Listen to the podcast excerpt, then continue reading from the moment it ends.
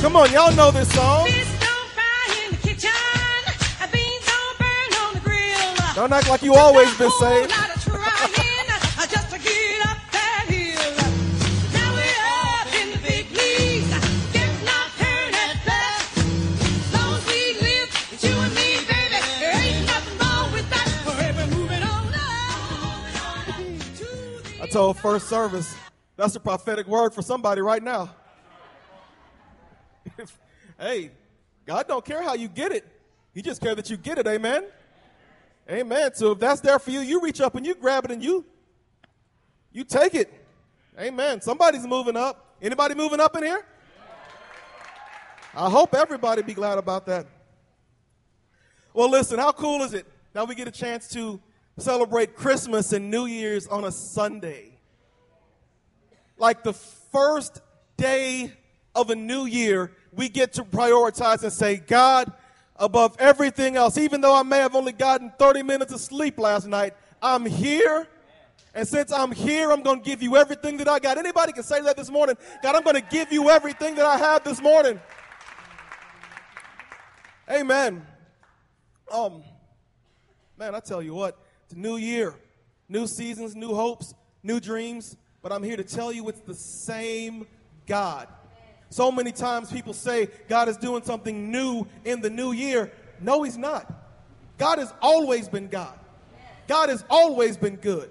God has always been a healer. God has always been a provider. The same thing that He did back then, He's going to do now. It's up to us to, to get on the same page with God. I admit I haven't always been on the same page with God. But in 2017, I'm making it my business that if nothing else goes right this year, I'm going to be on the same page with God.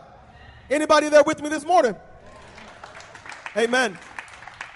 And if, you know, social media was really awash last week in the last few weeks of 2016 with so many people passing along, uh, passing on. And so if you're sitting here wondering this morning why you made it here and somebody else didn't, maybe you have some survivor's uh, remorse. Let me point you to the cross this morning and say your work is not finished. It's not finished for you. It's not over for you. I don't know what baggage you might be bringing into 2017, but the power of God in your life is greater. Your work is not finished. Maybe you're here this morning and you say, Well, I don't have any work to do because God doesn't have any work for me to do. I'm here to tell you that you may not see it, but God is building something inside of you that you just need to steward over so that when God releases it, you're ready for it. Say that again. God is building something in you that you need to steward. God is building it, but you've got to steward it. Amen. Amen. Pastor Gene said, uh, used to say once before, uh, that God is the boss, God is the owner, but we're the managers. If God gives us something, if God puts something in us, we've got to steward it, we've got to manage it. So I don't know what your gifting is. I don't know what you struggle with, what you see yourself doing, what kind of visions or dreams God has given you, but I'm here to tell you, you've got to cultivate that thing. Or maybe you say in 2016, I squandered my thing so badly. There's nothing that God could have for me to do. I messed it up too badly. To you, I would say Israel sang, Israel and New Breed sang a song um, years ago, and it just said, Your latter will be greater than your past. You will be blessed more than you can ask. Despite all that has been done, the best is yet to come. And your latter will be greater. Lift your hands if you believe that. Your latter will be greater. Oh, your latter will be greater than your past. That's another song for somebody. Amen. Now, there are some of you that are here this morning, and 2016 was just horrible. Like, you're looking at God like, God, I can't believe that you let me go through a whole year from January to December like 2016. It felt like winter. And see, being around y'all Midwestern folks, see, I'm a Southern boy. But being around y'all Midwestern folks, y'all don't like winter. What is up with that? Winter has gotten a bad rap up here, man. I know folks down south that would love to see what a winter is like, but man, y'all, winter, bring on spring. Like, it's December. It was 85 degrees on Christmas. What more do you want? Y'all better quit praying for that warm weather. winter gets a bad rap. Because understand, there would be no spring without winter. Winter is very sneaky. And if you're not looking at it through the right eyes, it can be deceptive. Because all those beautiful flowers and bushes that you plant in the spring, those crops you uh, that you are looking for to bloom in the spring and summer, it's during winter when nobody can see what's going on, when that seed is in the earth and those roots are reaching really down deep to pull that nourishment from a deep well of nourishment that that growth begins to happen so that when spring comes, when God snaps his finger and says, oh, it's time for spring, that growth happens so fast. We're like, whoa, whoa, whoa. My roses look so beautiful this year. It's because they've had time to be dormant and to grow where we couldn't see them. Man, come on. Somebody got to get that. Somebody got to get that. You may say 2016 was a perpetual winter for me. Well, I will say, praise God. Because when your springtime comes, people are going to look at you and they're going to wonder, God, did you sprinkle some Miracle-Gro on them? And God's going to say, no. They just had a time in the winter for their roots to grow deep in me. And now that their roots are growing deep, they're ready to explode. They're ready to bloom. They're ready to go forward. Somebody ought to give God a praise.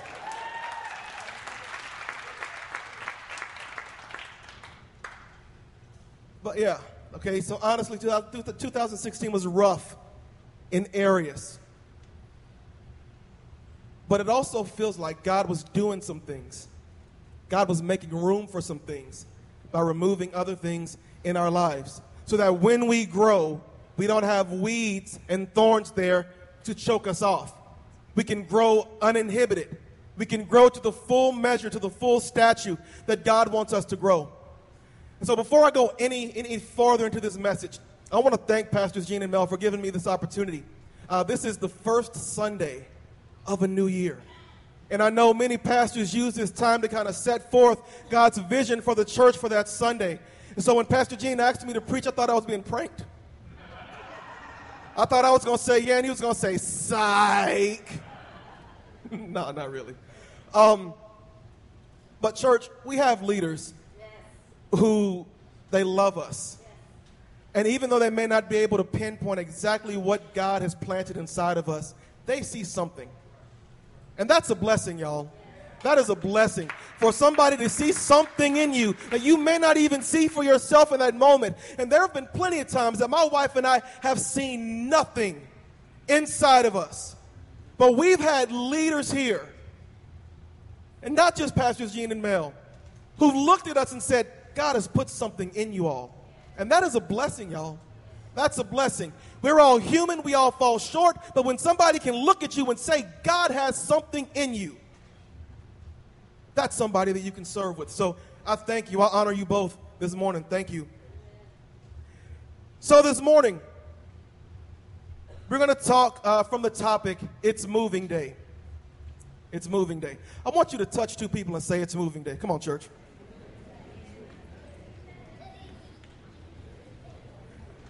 And see, this morning I didn't want to come at you from an emotional standpoint.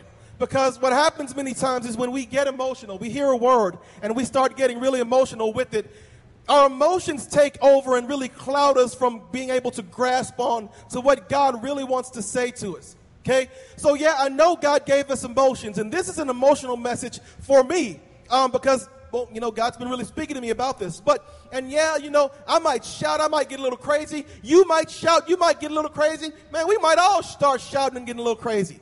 If you don't shout, I'm going to shout by myself because I ain't ashamed. But the gist of it is, I don't want you to miss what God wants to say to us on this day, in this moment. Because It's moving day. And we can't stay where we've always been. and do the same things that we've always done. We should be as excited. We should be jumping up and down, dancing, leaping, shouting our praises to God out there in our cubicles, in our classrooms, in our offices, on our buses, on our commutes to work, even more than we do it in here. Out there where it's not safe, where it's the jungle, they don't want to see what we do in here. They want to see how we behave ourselves. If you're still so excited about your God, be excited about your God when you're in Walmart, or when you or when you're in Aldi's, or when you're in Target. They want to see how excited, how fervent, how white hot your passion burns for God when you're out there on their turf. And if we can't do it out there, nothing that we do in here matters. So it's moving day. And I had two topics in mind this morning. One was going to deal with how we were pregnant with the purpose and the passion and the potential that God has placed inside of us. Um, and I started developing that message, but then God stopped me. And God said, okay, no. This message right here, it's moving day. It's for you, Justin. It's for your family, Justin. But I want you to give it to Destiny Church. So it's a very personal message, but I'm, I'm going to be selfish this morning because God spoke it to me. But I want to give it to you because I think it'll be an extremely personal message for you as well. And this is a message because it's, it's, it's for the body of Christ. It's not just for Destiny Church or Impact or Faith Assembly or Calvary Christian. It's for all of us. It's not just for Pastor Gene and Mel or for myself and my wife or for uh, Pastor CJ and Courtney. It's for all of us no matter where you are in your walk with Christ, God is saying this morning, 2017, it's moving day. Let's look at uh, Genesis chapter 12, 1 through 4. And I'm going to jump around a lot. You may not be able to keep up, but it's okay. It's okay. The Lord had said to Abram, Go from your country, your people, and your father's household to the land I will show you. I will make you into a great nation and I will bless you. I will make your name great and you will be a blessing. I will bless those who bless you and whoever curses you, I will curse. And all peoples on earth will be blessed through you. So Abram went as the Lord had told him, and Lot went with him. Abram was 75 years old when he set out from Haran. I don't like moving. Like when I say I don't like, I mean I really, really have a deep dislike for moving. Hate would be too strong, so I'll just say I really, really, really dislike moving. Like getting on Facebook to ask for boxes, having to go to Walmart early in the morning to pick up the best boxes. Because if you go later on, you get the, the messed up boxes. Okay? Um, having to sort through stuff. Having to Sweep up trash, sort through clothes, make sure everything's the way that it's supposed to be when you move out. Like, when we talk about moving, I'm like, okay, let's just give everything away, and then we'll start over when we get to wherever we're going. Like, for real. But, but let me tell you the source of my trauma. Okay, let me. Because nine years ago, in the middle of the night, my wife and Kayla, we were in the biggest U-Haul that you can find pulling a car on a trailer behind it with straps that would not stay on the wheels. Being passed by semis going 70, 80 miles per hour, while our poor little U Haul that could was only going 50 miles per hour at best. Talk about scary.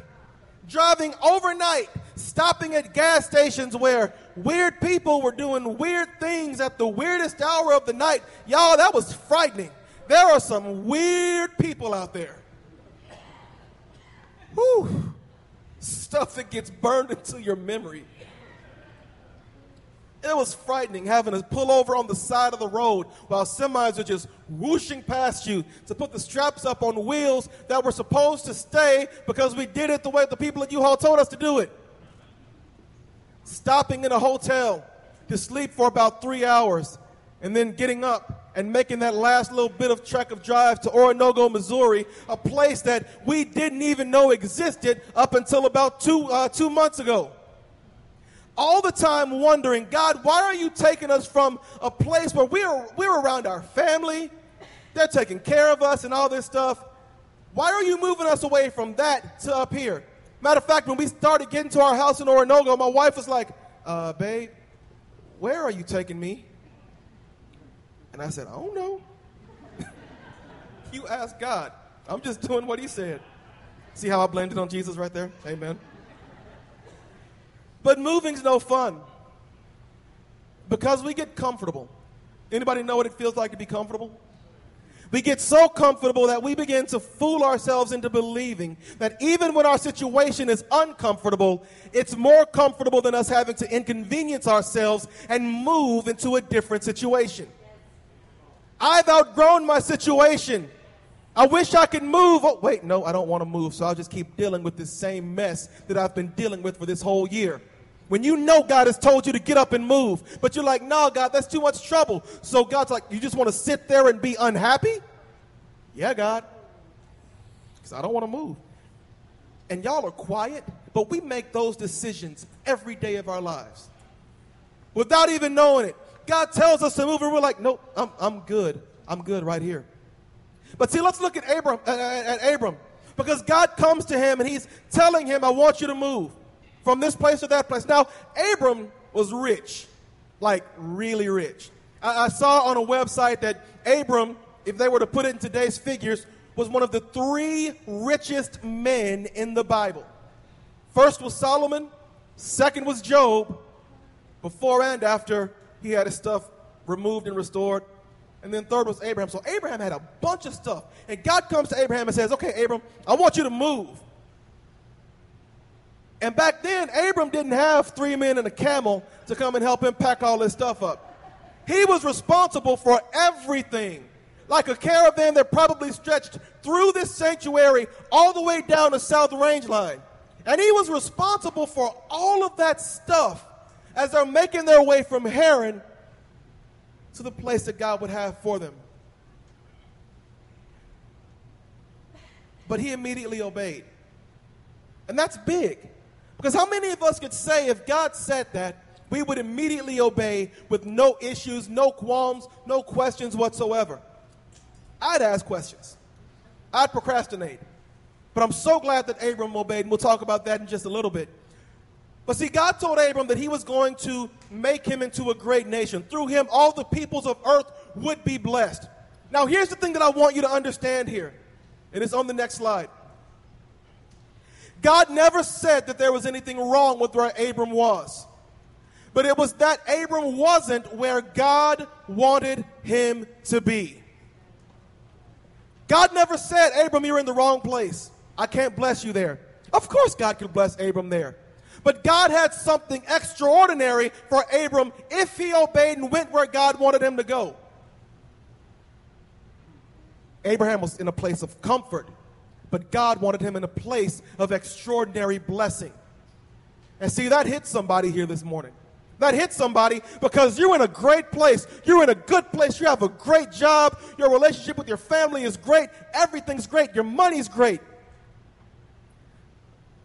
But deep down, deep down where you don't want people to look, there is an unsettled feeling there.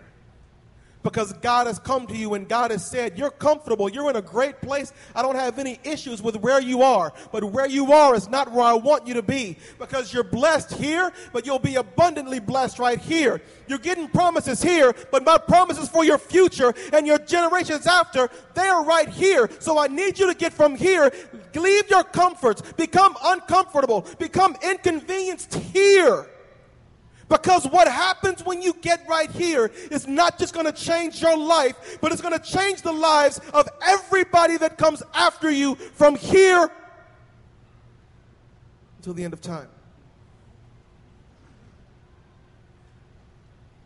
And so Abram obeyed. And he packed up his things and he left. And see, the powerful thing about this is that God made Abram that promise generations ago. But generations till now, we are still reaping the blessings that came because of Abraham's obedience. And in generations to come, they will still reap the benefits of the blessing that Abraham garnered to us by his obedience. But there are some things that we have to do. So, number one, we have to move on. We have to move on.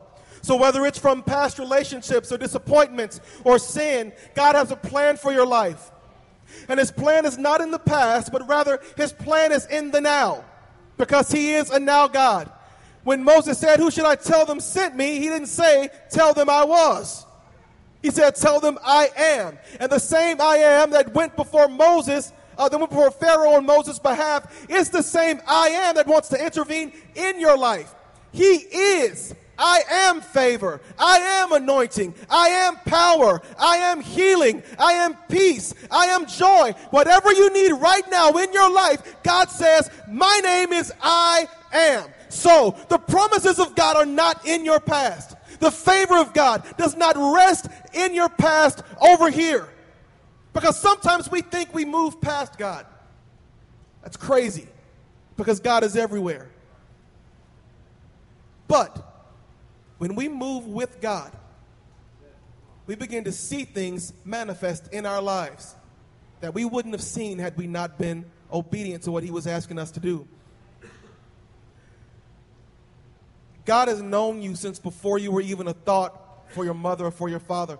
And God has known, according to Jeremiah 1 5, that He's chosen you for something extraordinary. And He's appointed you to do something to build His kingdom on earth. And He's set you apart for a very specific purpose.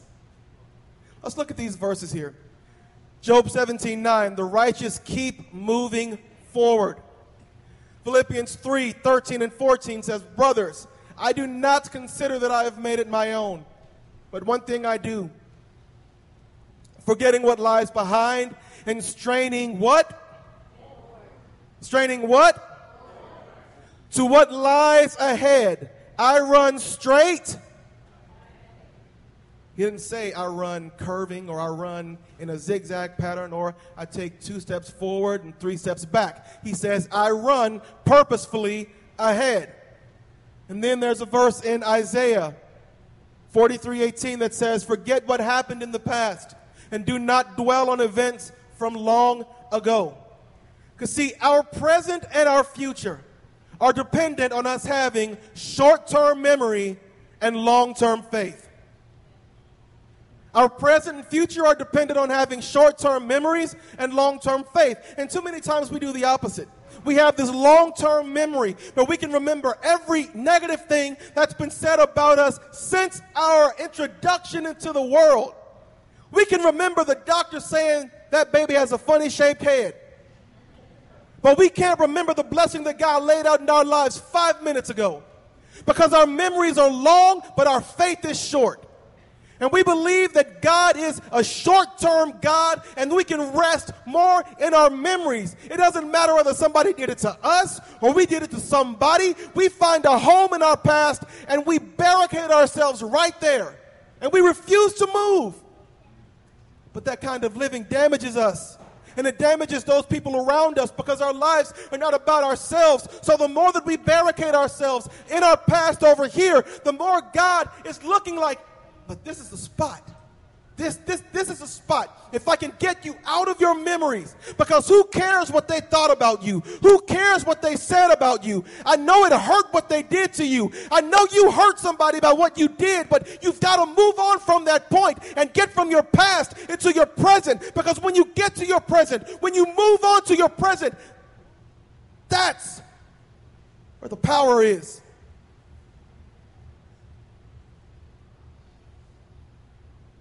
God deals in a long game.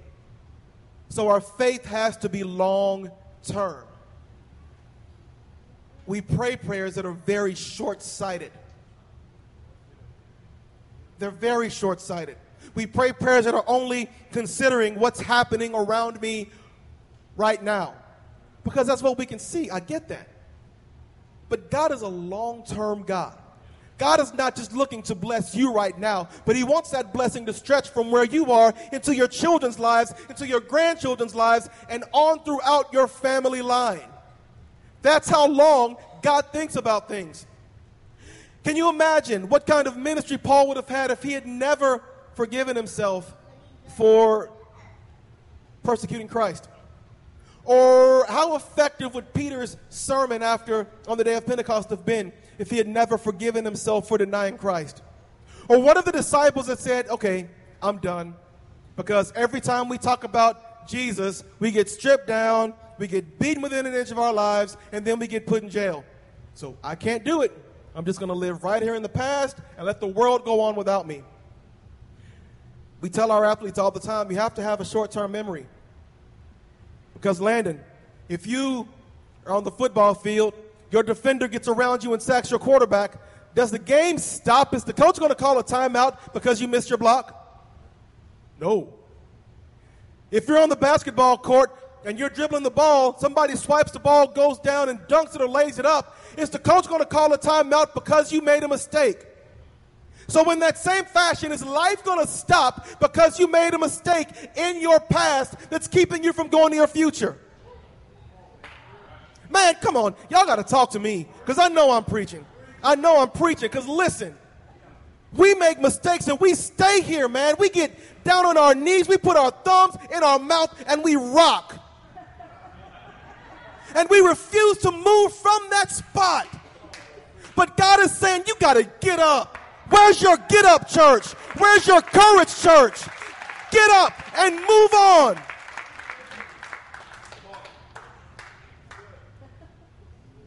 It doesn't stop because we make a mistake. The world keeps going around us. But we serve a God whom, even though we want to stay stuck in the past, He will urge us and urge us and prod us to move on. So somebody hurt you. You lost a friend. You lost family. That's life. That sounds really, really callous. I understand that. But that's what God told me. That's life. Life is messy. Life is full of scandal, it's full of salaciousness. Life is life is just a mess. But what pleases God is when we trust Him enough to give those burdens over to Him and choose to walk in His peace. That's not to say it doesn't hurt when people we've known a long time choose to no longer associate with us, or because we hurt somebody, they leave our lives. That hurts. God understands that hurt. He's not holding that hurt against you, but what He's looking at you and saying is, Are you going to stay there? Or are you going to move on? Look at your neighbor and say, It's moving day. Your destiny is not found in the past. The past is the past because it's already past. We say that again. The past is the past because it's already past. If that were not the case, we wouldn't have we wouldn't have anything really for a New Testament. Because all of those writers had things in their past that they could be very ashamed of. But because of the grace of God and because of them accepting the grace of God in their lives and the forgiveness of God in their lives, they were able to move forward and tell us from God how to live our lives today. And I'm sure that if you were to talk to any of them, they would tell you the key was when I decided to trust God more than I trusted my faith in a negative situation in my past. We've got to move on. But we also have to move through. As in, we have to move through our hardships and our struggles. We have to commit to God those things that cause us to stumble, whether addictions or unforgiveness or financial distress, health issues, disappointments, whatever those things are that cause us to stumble and to fall back. We have to be ready to move through them. Let's look at this story in Matthew chapter 14. Immediately, Jesus made the disciples get into the boat and go on ahead of him to the other side while he dismissed the crowd. After he had dismissed them, he went up on a mountainside to pray to himself. Later that night, he was there alone, and the boat was already a considerable distance from land, buffeted by the waves because the wind was against it. Shortly before dawn, Jesus went out to them and walking on the lake. When the disciples saw him walking on the lake, they were terrified. It's a ghost, they said, and cried out in fear. But Jesus immediately said to them, Take courage, it is I don't be afraid. Lord, if it's you, Peter replied, tell me to come to you on the water. Now, we know how that story goes. Peter gets out of the boat, he walks on the water, he loses sight on Jesus, begins to focus on the storm around him, he begins to sink. Jesus saves and pulls him up. But that's us. Because too many times we find ourselves in these situations where we're in the boat and the thunder is crashing and the lightning is flashing and the wind is whipping around us, throwing everything in our lives into the most horrible kind of chaos that we could ever imagine. And then we look out and we see Jesus there. And he's saying, Take courage, it is I. But what happens? We say, No, that can't be Jesus. That can't be. Because Jesus, God, Jesus is God, God is holy, and my situation is not holy. I messed myself up. My, my, my, my, my, my, finances are a mess because I can't handle my money. My marriage is a mess because I, I, I, I'm just no good at marriage. I did all this stuff to myself, and, and Jesus is only concerned with what life did to me and what others did to me, but not what I did to myself. But, church, I'm here to tell you that Jesus is not some kind of semi savior who picks and chooses what he saves you from. Jesus is the omni savior who will save you from anything. He will save you from everything because He knows what it feels like. Somebody walks out on you and leaves you on your own. Your heart is broken and you think you can never love again. You can't get your money right, so your family is in perpetual struggle and you blame yourself for it. God knows. He sees those tears, He sees the regret that you feel. And it breaks his heart that his creation would see themselves as so low that they don't think they stand a chance to receive the grace that Jesus Christ poured out for each and every one of us. I'm here to tell you this morning that no matter what is going on in your life, whether you made the mistake, whether somebody else did it, Jesus is the omni savior. Everything. He doesn't pick and choose. He covers every sin. He covers every mistake. And he's calling, he's calling us to move through those things.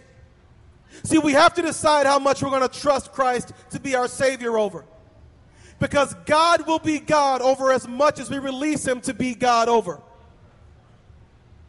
God will be God over as much as we release Him to be God over. That's why you see people who can walk every day speaking in tongues. They can't even talk to you because they're speaking in tongues. But they're struggling in their marriage. Or somebody who can be healed from a cancer in their body, but they can't be healed from an addiction. Because they've chosen, listen, they've chosen that God can heal me from my sickness, but God can't heal me from this dise- uh, diseased addiction that's eating me up on the inside. You ever wonder why people can believe God for salvation and believe that they're going to heaven when they die. But they cannot believe God to heal them from their sickness right here and right now. Isn't that funny? Isn't that the same God? The same God who says, I want to save you and bring you to be with me forever. It's the same God that says, By my stripes you are healed. So somebody tell me where the disconnect is right there. Because if God is God is God, then we should be able to trust him from point A to point B to point C to point D. Am I right? Or am I crazy? So the God of salvation is also the God of healing. Is also the God of miracles. Is also the God who restores our broken hearts and resurrects our dead dreams. Am I right, church? But when we say that we're not going to move through the storm, what we're saying is that God, I don't trust you. And see, this is what happened. Peter was there and he threw it out to Jesus. He said, Jesus, if it's you, tell me to come to you. He could have been like, see, that's what we do. We say, God, if you're really God, do this. And then we step back like we had a mic drop moment. But what that tells us is that we don't truly have the faith that we think that we do. Because what Christ did then was Christ picked up the mic, he said, Come, and he threw it back at Peter. You gonna try to challenge me? Test my power? Test my authority? Okay, Pete, come on, bruh. Peter had a choice to make in that moment. Am I going to stay right here in this storm that's scaring me half to death? Or do I trust that this man is who he says he is and he can catch me when I get out of this boat? Some of you would say that's not an easy choice. And it'd be easy for me to say that in every situation in my own life I've chosen to get out of the boat, but that would not be true. But what I do know is that God wants us to trust Him enough that when there's a storm going on in our lives, no matter how our boat is spinning, no matter how the waves are rocking and rolling us, no matter what's going on, who's not talking to us, who no longer wants to associate with us, no matter what failings are happening in our systems around us and in us, God wants us to trust Him and say, okay, God, you said come, you got me. So I'm going to step out of the boat and we're going to see what happens next. Look, it's not easy. But faith is not for the weak of heart. Faith is not for wimps. Faith is for the courageous. Hebrews 4 15 and 16 says, For we do not have a high priest who is unable to sympathize with our weaknesses, but we have one who was tempted in every way that we are, yet was without sin. Let us then approach the throne of grace with confidence, so that we may receive mercy and find grace to help us in our time of need. God knows he knows what you're dealing with right now, and He empathizes and sympathizes with you, and He is prepared to meet you with compassion, but you have to be prepared. And when He says, Come, you've got to be prepared to come. You've got to be prepared to go. It's not enough to ponder moving because faith is action in conjunction with belief. I like what Mark Batterson says here. He says, faith is cutting down a limb and believing the tree will fall. If that sounds impossible to you, then maybe you don't realize just how powerful the God who created that tree really is. The very things that you are struggling with, the very storms that you are going through in your lives right now, as the calendar year is flipped from 2016 into 2017, those very storms, God has not cleared them because He's calling you to walk through them. And you're going to stay right there until you decide in yourselves, I'm sick and tired of this storm. I'm going to walk through it to meet Jesus. He never promised He'd clear out every storm. He let the disciples go through storms. When he ascended, they certainly went through storms. But in every instance, they had to make the conscious choice to move through it. So maybe your 2016 was one big raging storm, one system after another coming at you, hitting you, buffeted by the waves, thunder rolling, lightning coming at you. God says, move through it. Pick up your stuff, find your courage, put on your big boy pants, move through it. So, we have to move on from dead things. We have to move on from regret. We have to move on from unforgiveness. We have to move through our storms. And it's very important that you do those first two. Because the first three is dependent on that. Because if we're going to be better in 2017, we have to get ready to move out.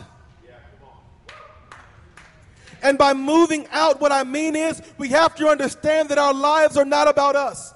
God called Abraham out of Haran because there was an entire people that he wanted to touch. But Abraham had to be obedient first before he was in, the place where God could use him to bless this entire population of people.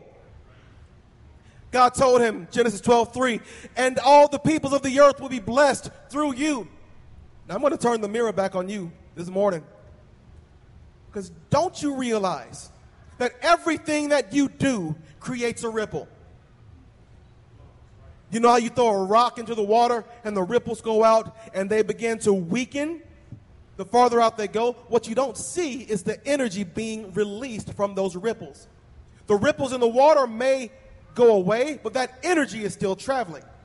But now, in the spirit, our actions, our responses to hurts, our responses, how we move through our storms, how we move past our disappointments and move on, create ripples that don't get softer and less powerful as they move out. They get stronger because that energy begins to transfer from our lives into the lives of our children and generations to come after us. Everything we do matters. Everything, every decision we make matters. So that person that's in outside of Walmart who's begging for food, that person that we judge and say, oh, that person only wants our money so we can go buy some alcohol or get some drugs. What if you paid for that person's meal? Or what if you stopped for just a moment to say, How are you doing? My name's Justin. What's your name? Can I pray for you?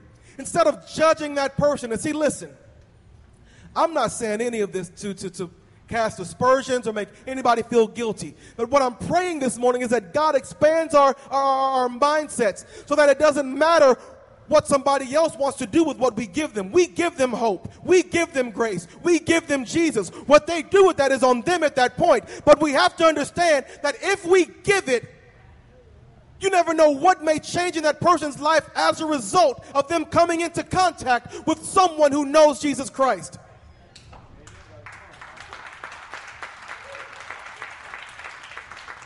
So in 2017, we have to move out of our buildings.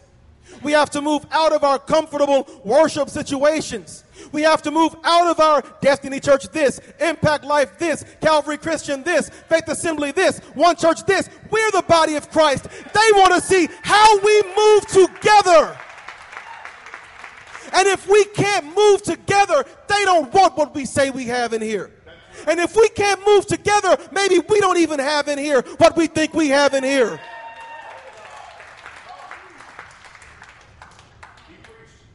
It's time to move out. See, check out what the apostles did in Acts 2 42 through 47. They devoted themselves to the apostles' teaching and to fellowship, to the breaking of bread and to prayer. Everyone was filled with awe at the many signs and wonders performed by the apostles. All the believers were together and had everything in common. They sold property and possessions to give to anyone who had need. Every day they continued to meet together in the temple courts. They broke bread in their homes and ate together with glad and sincere hearts, praising God and enjoying the favor of the people. And God added to their numbers daily those who were being saved. That is community. That's why we're moving out. Because the community, in the community, is the kingdom of God. In the community is the power of God and the presence of God. And I can say that to you this morning because God has been dealing with my wife and I about this for about two years. Justin, Latricia, what are you all doing to create community? What are you doing to talk to those people who don't go to your church? What connections are you making? Right now, I see you ain't making no connections because everything that you're doing is inside of a circle. And let me tell you one thing about circles God doesn't care nothing about your circle. You have your circle of friends, your people that you hang with on a regular. Check it out. God don't care. God cares not about your circle. I'm here to tell you that God has no problem completely obliterating your circle so that you will see those outside your circle who need to see Him. That's a painful truth. Because we get so comfortable with the people that we see every Sunday morning that we block out the people we see on Sunday on Monday morning or on Sunday afternoon. And so when God started dealing with us about this, what happened was we decided to have a worship night and invite people from all churches to come. Even though I don't feel like I play uh, the greatest guitar, we worshiped together. And it was beautiful. And it wasn't about any specific church, it was about the community of God. And let me tell you something, folks. If we can't go out there and talk about the body of Christ, then we just need to go somewhere. Because they ain't trying to hear that stuff about everything I'm doing in my church, in my hometown, or everything I'm doing with my friends. They don't want to hear that. They want to see the church, see the need, meet the need, preach Jesus. So quit. okay. So quit praying to God for a miracle. Quit begging for a miracle. Go out there and be a miracle to somebody. Quit praying for healing. Quit saying, Oh God, I wish you would heal this person, such and such, for something. God is saying this morning, you better get out there and be healing for somebody. You better get out there and declare healing. I've provided it. Go out there and be a dispenser of healing. Be a hope dealer. Get out there and show this community what the body of Christ is really about. Because when we do that, when we do that, that's when we will see how powerful the kingdom of God really is. We're only tapping into a fraction of what God wants to do in this area. You're only tapping into a fraction of what God wants to do in your job or in your school. But I guarantee you, when you break up your circle and you begin to see what's outside of your circle, it'll break your heart, it will open your eyes, and it will strengthen your faith to levels that you've never encountered it before. But first, we've got to move out. So I don't know where you are this morning. You might be that person that you were sitting in the same place with your hands around your knees, rocking back and forth because you can't get past what so and so said about you five years ago, or you can't get past what you did to somebody six months ago, or maybe you're sitting inside of a storm and you don't know which way to go. Or maybe, you know, you're just sitting in a house and you've outgrown the space, but you're afraid to move because you don't know what's out there. But I'm here to tell you this morning, you've got to move on. You've got to move through it. You've got to move out of it. You've got to move up it. You've got to move forward. You can't stay where you are. Destiny Church 2017, you cannot stay where you are. You've got to move. We're moving. We're moving. We're moving. We're, we're moving from death to life. We're moving from darkness to light. We're moving from defeat to victory tonight. Somebody's crossing over from shame to grace tonight. Somebody's moving from fear to faith tonight. Jump up on your feet. Somebody's moving from sorrow to joy tonight.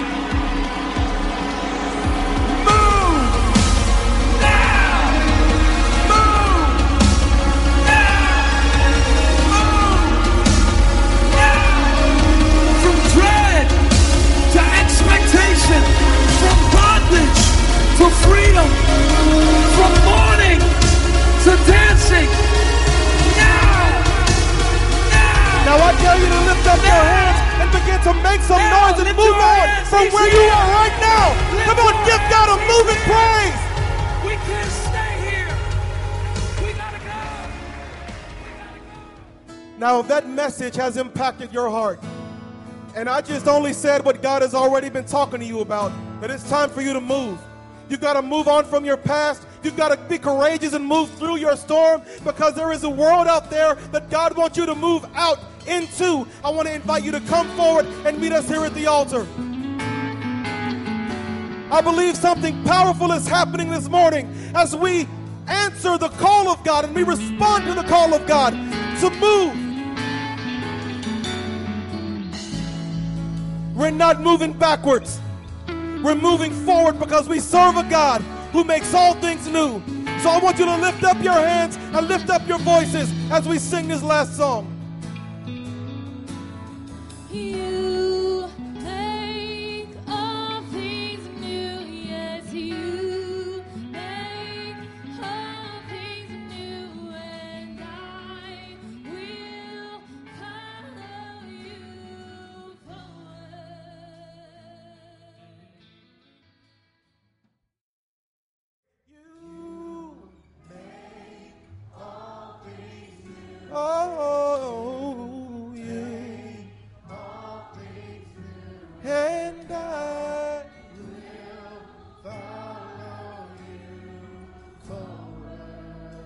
Anybody receive that word this morning? Well, I want to call Pastors Gene and Mel up because I think it's only right that they bless us and send us on our way this first Sunday of the year. Amen. Raise your hands. I want to pray for you today. Father, we thank you, Lord, for all that we did. We praise you even for the struggle of 2016. But God, we are so anticipating today is a new chapter, the first day of a new chapter in our lives. And Father, we say we are not going to stay where we were, but God, we are pursuing. We are pursuing you, God, this year. We're pursuing you like never before. No longer will we stay tied to mistakes and things of the past, but God, we are moving forward, God, in you. God, we're saying that 2017, God, we are going to move through, God, and we're going to say yes. And God, we're going to pursue you like never before in our life.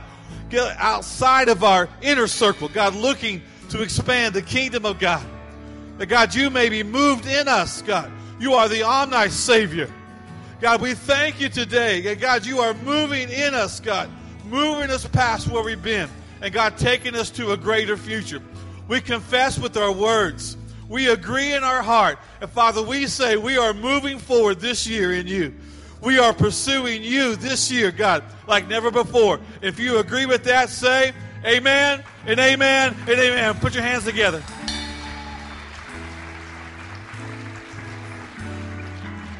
God bless you. We that you have a great New Year's Day. Turn and give someone a big hand, uh, shake your hand, or give them a big high five, or give, give them a big hug, whatever you want to do, and say, God bless you.